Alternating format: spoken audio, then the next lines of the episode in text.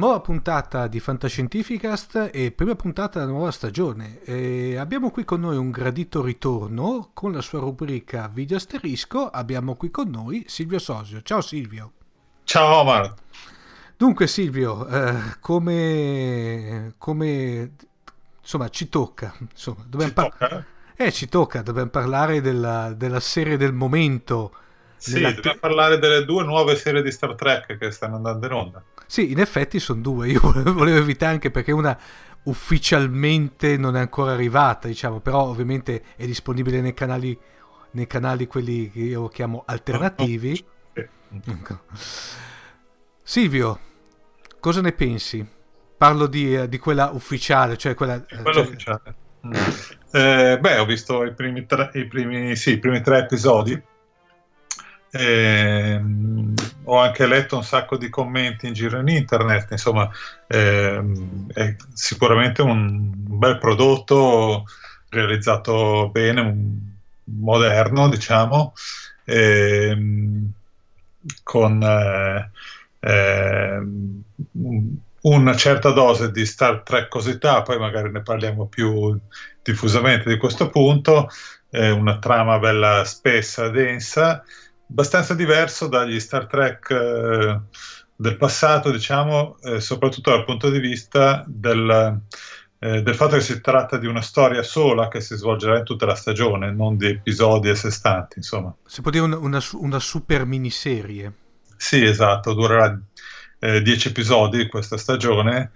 E il progetto originale di Fuller era di fare eh, ogni stagione ha una storia completamente diversa, eh, quindi anche con personaggi diversi e ambientate in epoche diverse, però poi eh, Fuller è stato un po' estromesso da questo progetto, quindi eh, in realtà vabbè, eh, tutto da vedere come andrà insomma in futuro. Poi... Per adesso cosa possiamo dire? Possiamo dire che eh, la serie ha avuto un ottimo apprezzamento, eh, la CBS che la trasmette negli Stati Uniti sul suo nuovo ser- service eh, di streaming che si chiama CBS All Access, diciamo per spiegare una specie di Netflix eh, fatto da loro, insomma, che è stato però appena lanciato e hanno dichiarato che hanno avuto hanno raddoppiato il numero degli iscritti la, la, grazie alla messa in onda di Star Trek, insomma. Il che può voler dire poco e niente, visto che prima di Star Trek non c'era quasi nulla, quindi probabilmente gli iscritti poche, poche, centinaia, non ci voleva molto raddoppiarli. Comunque, insomma, eh, diciamo che gli apprezzamenti quindi sono arrivati. Ecco. Uh, secondo te, Silvio, tanto tutte e due la pensiamo nella stessa maniera, di, eh, diciamo, della, di quello che è stato ultimamente Star Trek, soprattutto al cinema, con quello che è stato la ta- quella che dopo hanno chiamato la timeline alternativa di, di J.J. Abrams. Uh, vedo che uh, da quello che ho visto, e non so se concordi con me, anche in questa serie un filino di influenza c'è. Di, uh, da parte... C'è un po' di ambramosità, tu dici. Insomma. Sì. Potremmo fare una formula chimica, potremmo dire che, non so, un 60% di Star Trek, un 20% di, A- di Abrams sì, di, no, di... e, e, un 30% di Fuller. Ecco. ecco. Poi non so se il totale faccia 100 perché ho perso il conto. Eh, sì, sicuramente ricordiamoci che tra i produttori c'è, eh, come si chiama, eh, Alec Kurzman, no? che è uno dei, diciamo, degli uomini che ha lavorato con Abrams ai film e poi sicuramente eh, è una serie fatta adesso con diciamo tecniche moderne, con eh, un certo budget, quindi è chiaro che visivamente anche ricordi più i film che non i telefilm che, che ormai risalgono a, a, parecchi anni fa, insomma. Ah, ah. Tuttavia, tuttavia eh, questa serie è ambientata nell'universo canonico di Star Trek, non è ambientata nell'universo alternativo di Abrams e, e sebbene ci siano un po' di elementi non proprio regolari, diciamo, però segue quella, quella, sto- quella cronologia ed è inserita in un momento storico ben preciso della cronologia tradizionale di Star Trek. Io tra l'altro ho apprezzato, non so se hai apprezzato te, che se vuoi c'è anche una certa, diciamo, c'è una continuity estetica da, fra Enterprise e, e, e, Discovery. Quello che però invece a me, eh, da appassionato di Star Trek, ma un pochino faccio, fatto storcere il naso, ma non più di tanto, è il fatto che ci sono un, un sacco di piccoli fanservice messi lì, che però tutto sommato stonano completamente. Beh, eh, diciamo che sì, ha una continuità estetica con Enterprise, nel senso che hanno le tute da meccanica, questo hanno le tute blu, sì.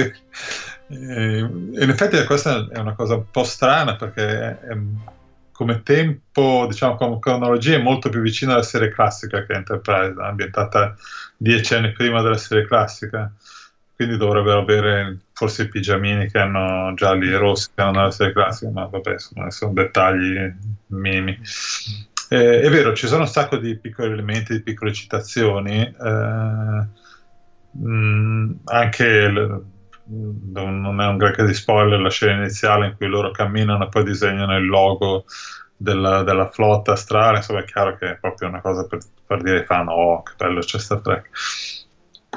E, qua si gioca un po', diciamo, il, il, problema tra l'essere Star Trek da un punto di vista delle idee, del, della filosofia di fondo e l'essere Star Trek eh, superficialmente, con, eh, diciamo, con la forma delle astronavi, con le citazioni, con i triboli sulle scrivanie del capitano e queste cose qui. Quindi, eh, secondo me in questo momento siamo ancora un po' più da questa seconda parte perché è una serie che parla di guerra, in cui non ci si fanno troppi scrupoli anche a esatto. combattere piuttosto che a, che a discutere. No? Eh, tuttavia, eh, come ho anche scritto, vorrei dare questo giudizio quando sarà finita la storia, perché è una storia che dura dieci episodi, quindi eh, non puoi dare un, una definizione della filosofia della serie finché non hai visto tutta la storia perché in una storia c'è un inizio in cui descrivi una crisi,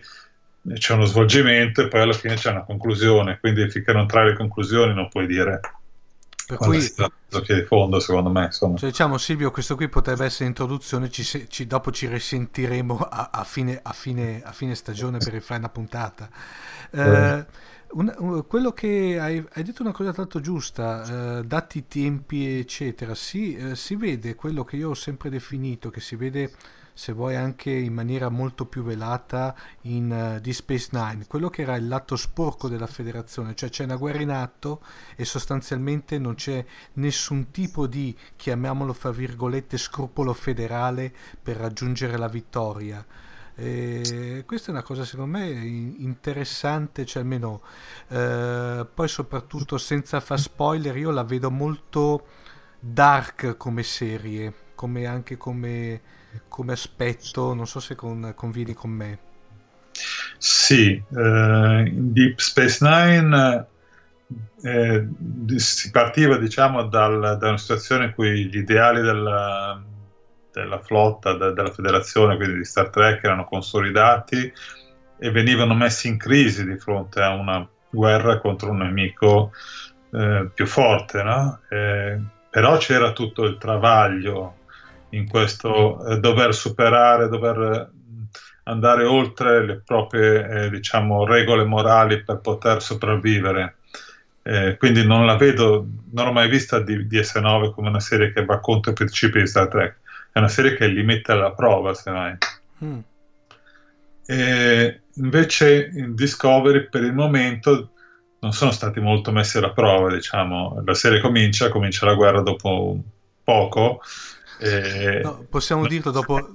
Non c'è granché un tentativo di, di trovare altre strade, no? anzi la, la, protagonista dice proprio che secondo i vulcaniani sarebbe stato giusto attaccare per primi, cosa che insomma non mm. trova riscontri nella filosofia eh, di Star Trek, insomma, chiaro.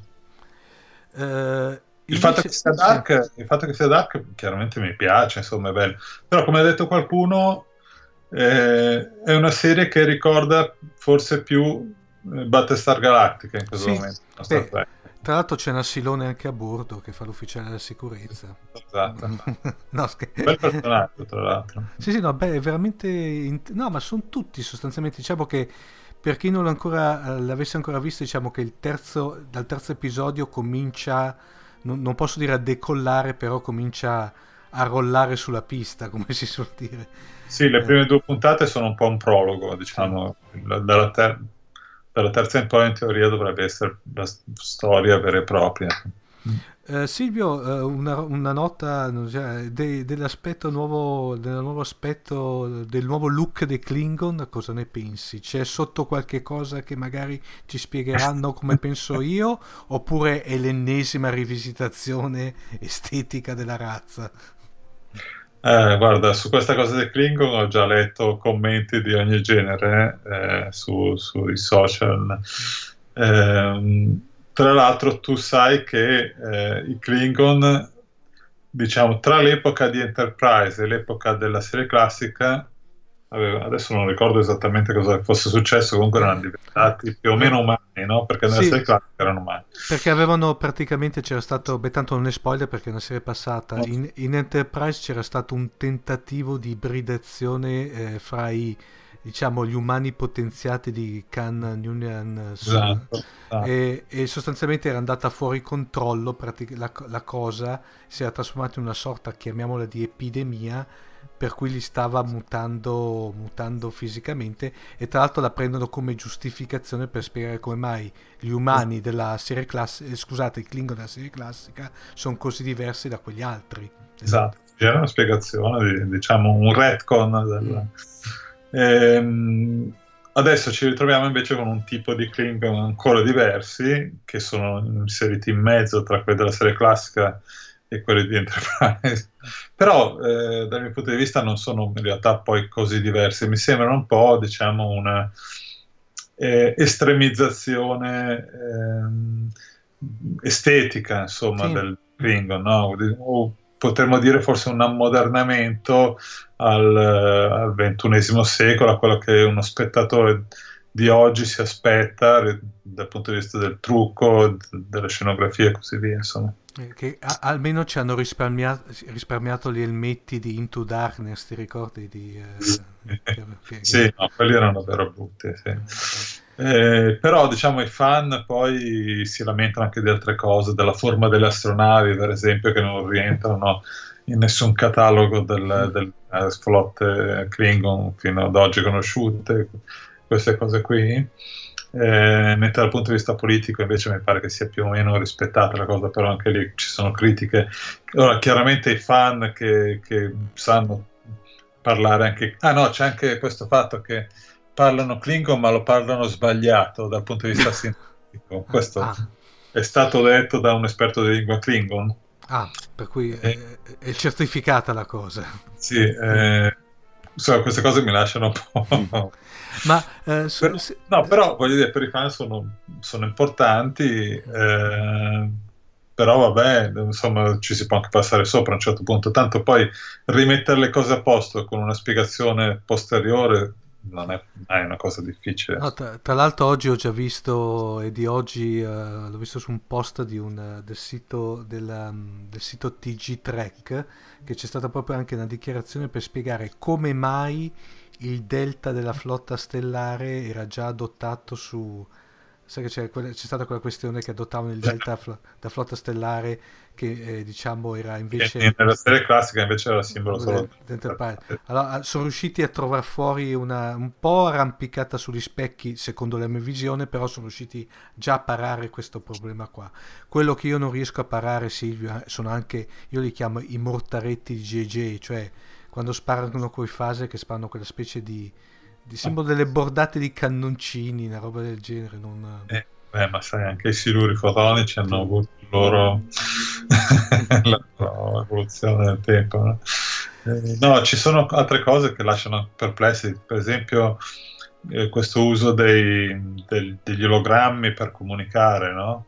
Mm. Eh, eh, quando comunicano con l'ammiraglio, per esempio, dal bordo dell'astronave, c'è l'ologramma dell'ammiraglio lì nel, nella stanza no? che parla con te, mentre nelle serie ambientate nel futuro rispetto a Dark Discovery lo vedono nello schermo. Con... Sì. Allora uno si chiede come mai sono tornati indietro dal punto di vista tecnologico. Tra l'altro sono anche ologrammi intelligenti, c'è una scena addirittura, tanto è un micro spoiler di Sarek che sta parlando con, con, la, con la, la, ragazza, con la protagonista, addirittura l'ologramma si siede sul letto. Sì, sì, sì, esatto. Ah, che poi io non ho mai capito cosa ci sia di buono a comunicare tramite, tra questi ologrammi che, con cui comuni, anche in Star Wars sono sempre tutti disturbati, le vedi male, sfrigolano, ma insomma non era meglio una tv normale. Sì, esatto, cioè, eh, boh, sai, fa, fa, più fico però. Eh. per cui, da, allora, in estrema sintesi, che dopo passiamo nella seconda parte della trasmissione per parlare dell'altra serie Trek, sì. Ecco, eh, fino adesso diciamo pollice su, vero, come, come serie, tutto sommato. Ah sì, certamente, certamente, eh, ci si aspettava eh, ci si aspetta sempre tanto da Star Trek, ci si aspettava moltissimo per il fatto che c'era Fuller, mm. eh, Brian Fuller che è un po' un genetto di queste cose, e purtroppo Fuller poi, come sai, ha dovuto lasciare. E tra l'altro è curiosa questa storia di Fuller perché vabbè, loro dicono ha lasciato consen- consensualmente perché non aveva tempo da dedicare. Eh, altre, da altre parti ho letto che invece è stata un, una, separazione non così consensuale.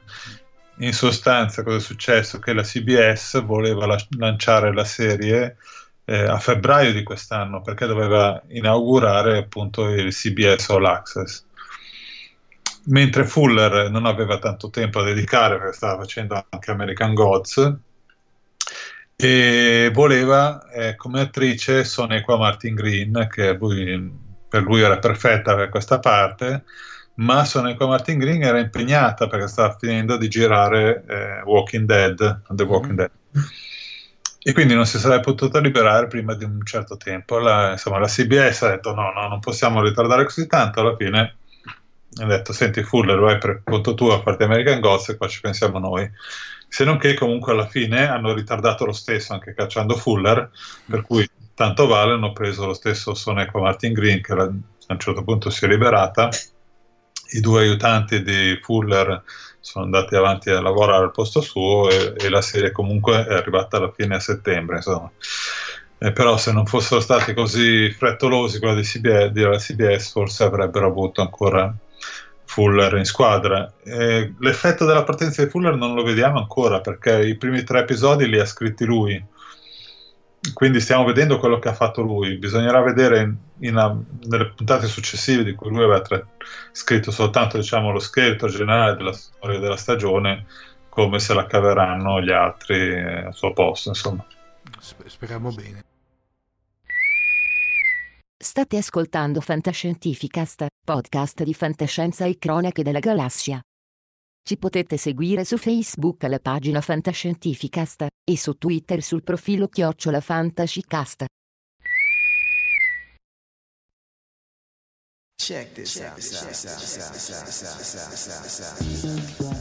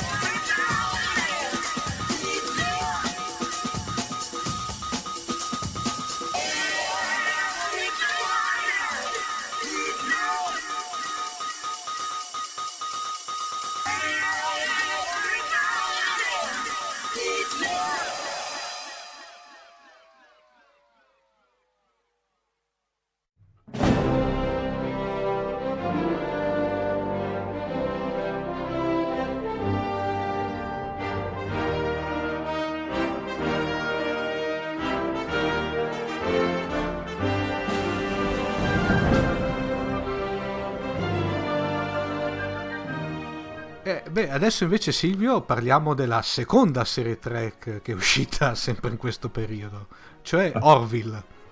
Orville, The Orville, anzi per esattezza, che è una serie prodotta da Seth MacFarlane, che in Italia è conosciuto eh, ovviamente per le serie eh, a cartoni animati dei Griffin e di American Dead.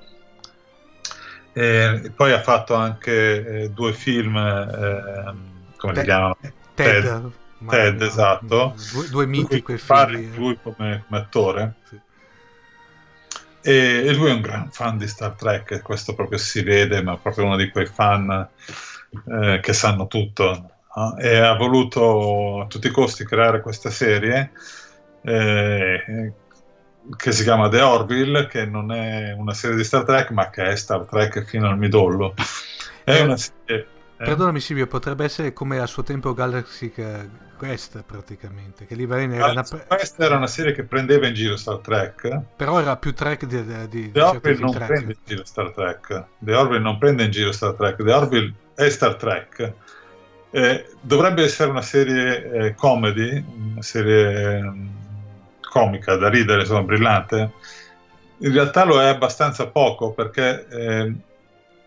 Eh, finisce sempre per fare delle puntate di Star Trek che sono uh, se- quasi serie, insomma, c'è una battuta ogni tanto, anche carine devo dire, ma il succo della, del, della storia è serio ed, ed, è veramente... sembra di vedere la serie classica di Star Trek con, eh, con eh, Robert Sawyer, che è uno scrittore di fantascienza, l'ha definita la serie eh, la serie classica con le scenografie di Next Generation. Ecco, per cui... Ascolta Silvio, senza dare, diciamo, senza cadere nello spoiler, cosa, la serie di che cosa, di che cosa parla?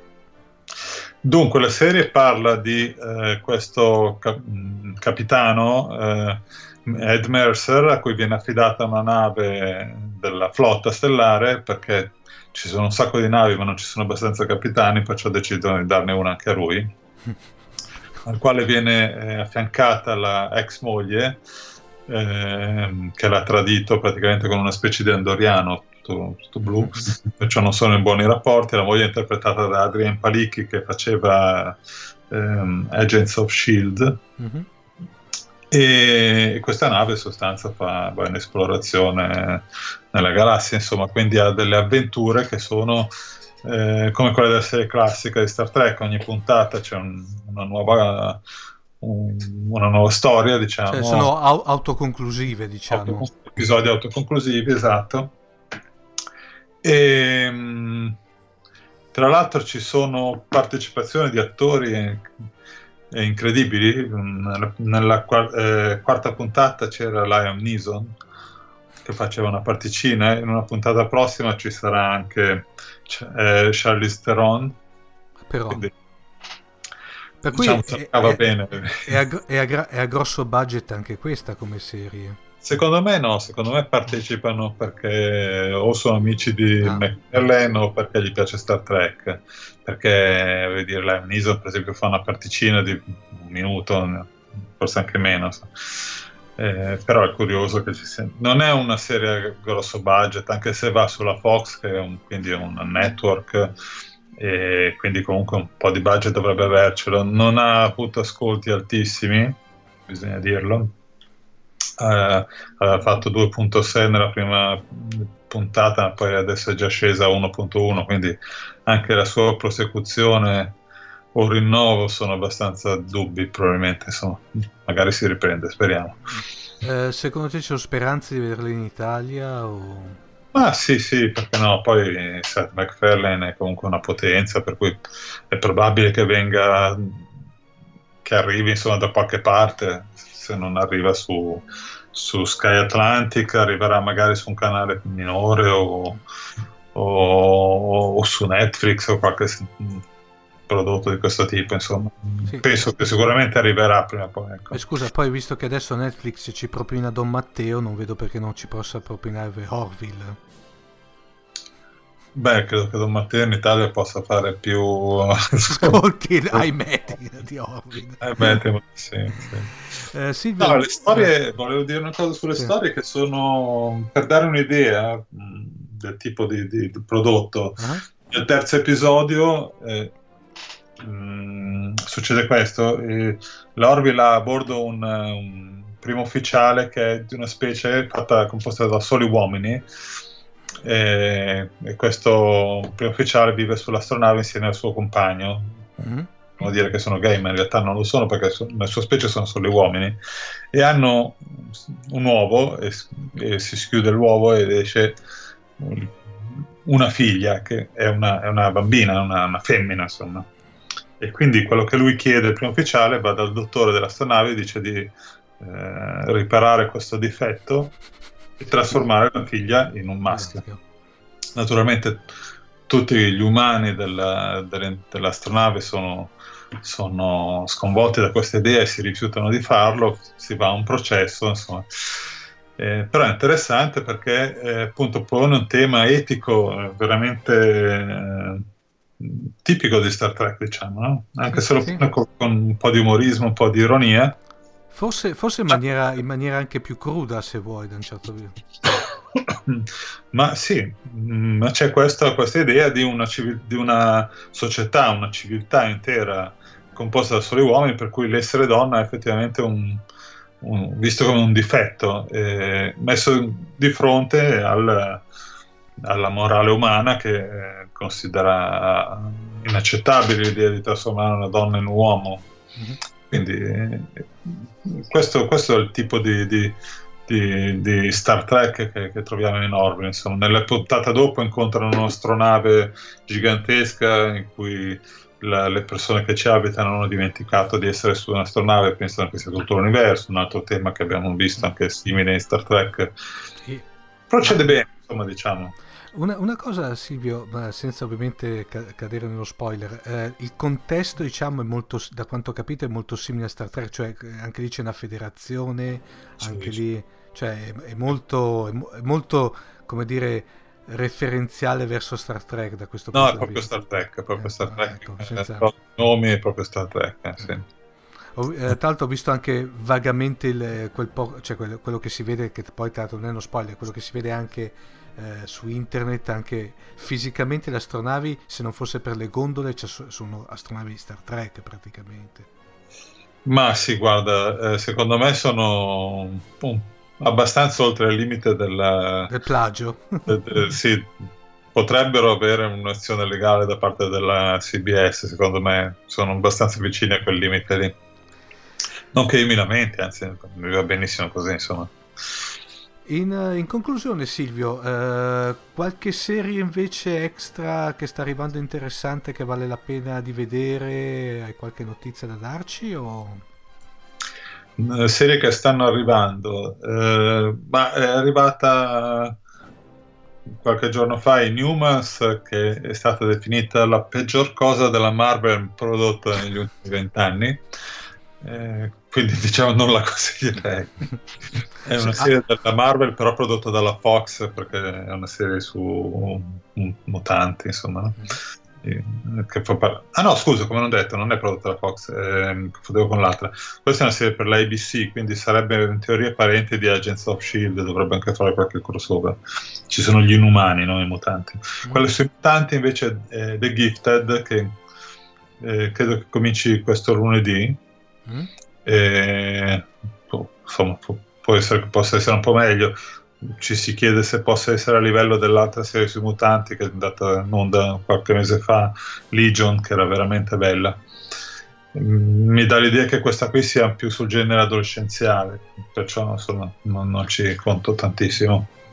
È iniziata da qualche settimana Electric Dreams, mm. Eh, che è una serie di episodi a sé stanti tratti dai racconti di Philip Dick. Per cui sono proprio neanche autoconclusivi, sono proprio una, eh, una serie antologica. antologica. Ogni episodio è una storia diversa, sì.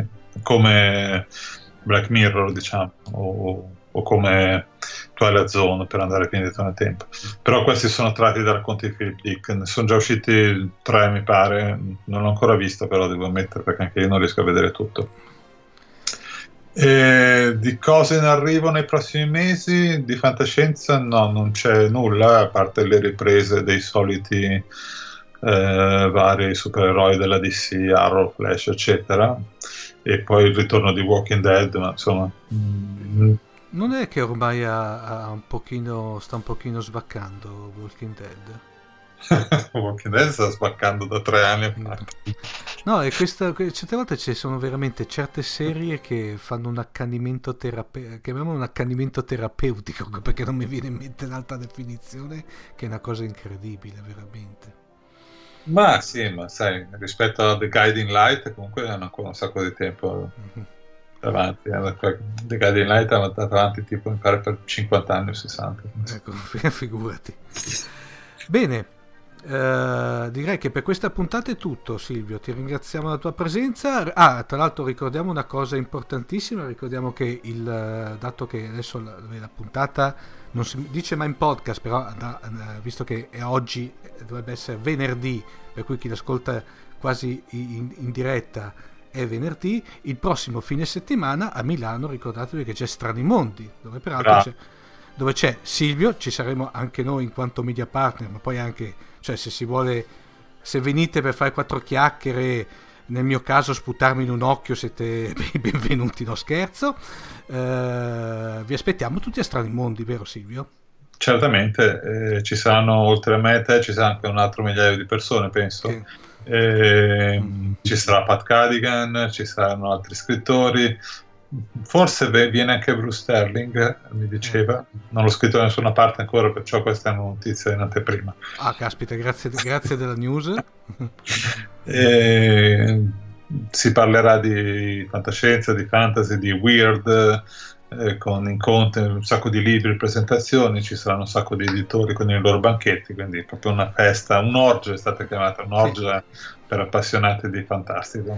Anzi, ricordiamo che se volete proprio approfondire l'argomento, a parte visitare il sito che è eh, www.stranimondi.it, vi ricordiamo che eh, abbiamo a suo tempo fatto una puntata speciale dove eh, con, eh, con Andrea Vaccaro e, eh, un, altro degli organizzatori e anche Silvio abbiamo praticamente parlato dell'evento, eh, degli ospiti, di come si... No, comunque è un bel evento, è veramente un'occasione per venire a contatto con quello che, a parte autori, ma quello che è veramente il mondo della fantascienza libraria in Italia. Un- veramente sì, beh, l'orgia non mi piace perché dà l'idea, cioè, mi dà più l'idea dell'agorà, dai, che è un pochino più aulico, più... Vabbè, insomma. Comunque a Milano, eh, non, so, non so se l'abbiamo detto, Milano 14-15 ottobre. Ok, eh, la- eh, eh, alla, cos'è, eh, dalle parti di Viale Monza esattamente Alla casa di giochi in via Santo Guzzone 8. 8, che è una, trasve- una traversa di Viale Monza. Sì, esatto, fermata a Villa San Giovanni del metro 1. Bene, Silvio, ti ringraziamo. Allora ci risentiremo fra non molto per se esce qualche cosa di nuovo. Poi, ovviamente, mi hai già fatto la promessa che ci risentiamo a fine stagione per fare la somma di, eh, o quantomeno tira- tiriamo le somme su quello che è stato Discovery. Ti ringraziamo ancora di averti a bordo e alla prossima. Grazie Omar, grazie e saluti a tutti. Ciao! Ciao ciao.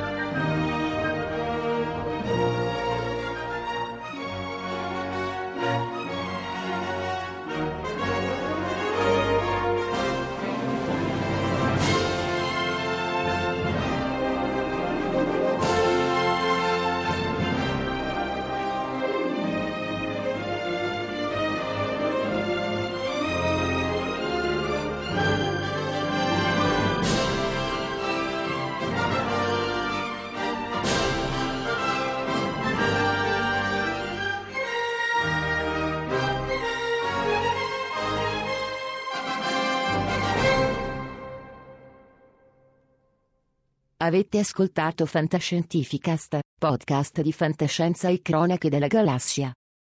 Da un'idea di Paolo Bianchi e Omar Serafini, con il contributo fondamentale e decisivo del Silon Prof. Massimo De Santo. www.fantascientificast.it, email, redazione chiocciolafantascientificast.it. Tutte le puntate sono disponibili sul nostro sito, su Apple iTunes e su Podbean all'indirizzo podcast.fantascientificast.it. Potete seguirci ed interagire su Facebook alla pagina Fantascientificast e su Twitter sul profilo Chiocciola Fantascicast. Se volete potete lasciarci una valutazione a 5 stelle su Apple iTunes ed offrirci una birra romulana o un gotto esplosivo pangalattico tramite una donazione PayPal utilizzando l'apposito bottone sul nostro sito. L'equipaggio di Fantascientificast vi augura lunga vita e prosperità e vi dà appuntamento alla prossima puntata.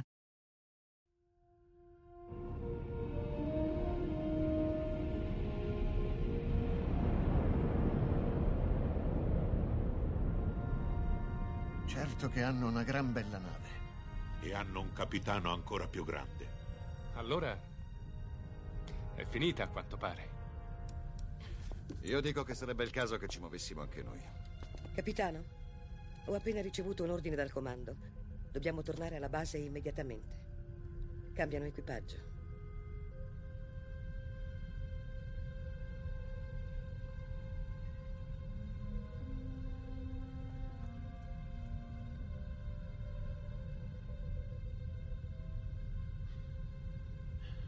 Se fossi umano, penso che ora la mia risposta sarebbe andate al diavolo.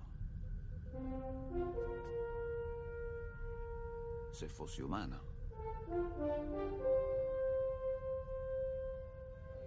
Che rotta, capitano.